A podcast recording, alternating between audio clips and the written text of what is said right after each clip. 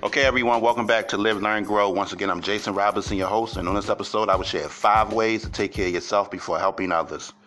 As we all know, no one can pour from an empty cup, so let's hop right into it, shall we? Here, 5 ways to take care of yourself before helping others. The first way, understand that you can't be everything for everyone.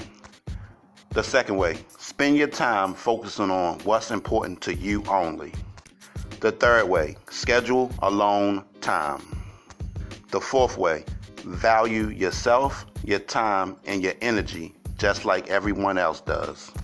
The fifth way, network with people that don't constantly want something from you. There you have it, everyone. 5 ways to take care of yourself first.